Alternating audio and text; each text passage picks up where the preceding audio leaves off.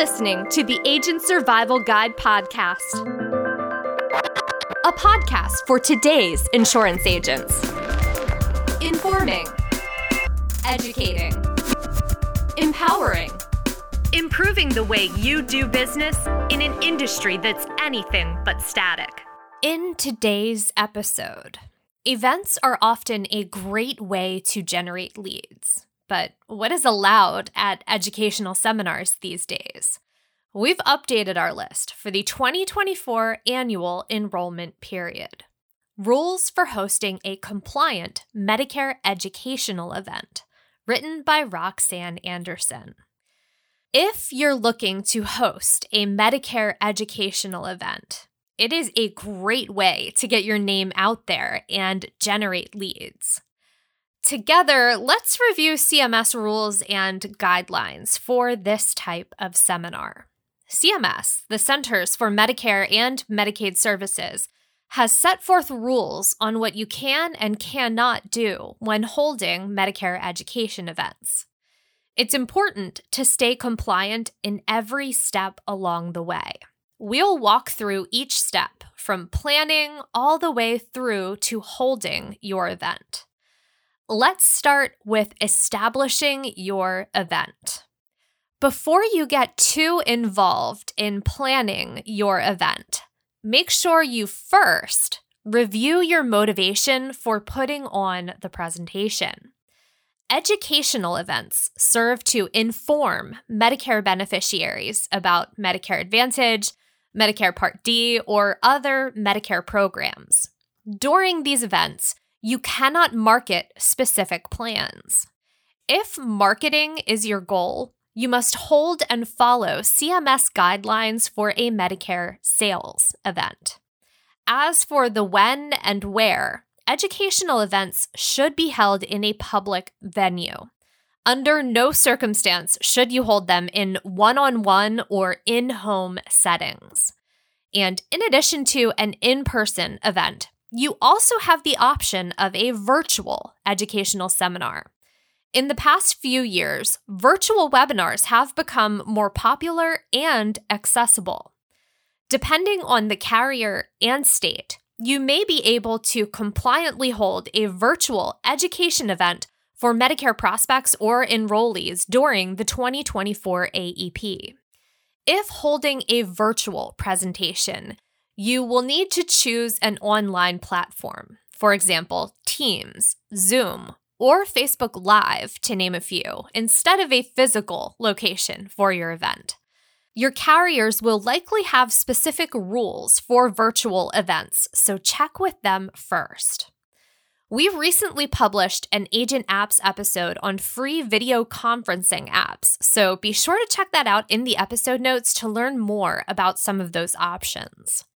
Once you've got the details down, it's time to start promoting your Medicare educational event.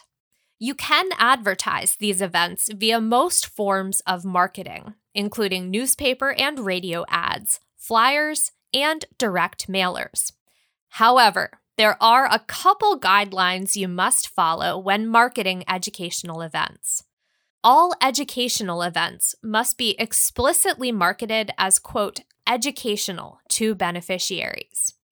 Educational event advertisements and invitations must also contain the following disclaimer quote, For accommodations of persons with special needs at meetings, call and then insert your phone number and the TTY number. End quote. When it comes to enrollee only events, these may qualify as marketing. Typically, enrollee only events are held for a specific carrier's current enrollees, and the intent is to retain the current enrollees in a plan. Retention marketing, or the mentioning of any benefits, is considered marketing according to CMS. Since enrollee only events are conducted on behalf of a specific carrier, we advise you to follow carriers' guidelines to stay compliant. And quick mention here you can review the full Medicare communications and marketing guidelines, as well as the Medicare Advantage and Part D communication requirements on the Federal Register site. Those are also linked in the episode notes for you under the References headline. Now that we've covered the event type, medium, and marketing, next is your presentation. During educational events, remember that the primary focus is to educate attendees. It is not to lead or attempt to lead attendees toward a specific plan or set of plans. Keep in mind, carriers may send secret shoppers to your educational events. If you violate CMS guidelines, you could be subject to administrative hearings, administrative penalties, cease and desist orders, up to license suspension or revocation. We know you want to avoid those situations, so here are educational event do's and don'ts to help maintain your compliance. We'll start with things you can't do at a Medicare educational event. You cannot display a sign in sheet or collect contact information like names, addresses, or phone numbers of attendees. This doesn't constitute as permission to contact. You are not allowed to hand out applications or marketing materials which contain specific plan information, like premiums, copayments, etc. Do not answer questions beyond what attendees ask. You are not allowed to give away cash or other monetary rebates at an educational event. You cannot provide or collect scopes of appointment or enrollment forms. Agents may not lead or attempt to lead attendees toward a specific plan or set of plans. You are not to discuss any carrier specific plan or benefits or distribute marketing plan materials at the event. You cannot give an educational presentation in a one on one situation. You are not allowed to hold a marketing slash sales event within 12 hours of the educational event in the same building or any adjacent buildings. So that was our list of prohibited activities. Now let's move on to what you can do at an educational event.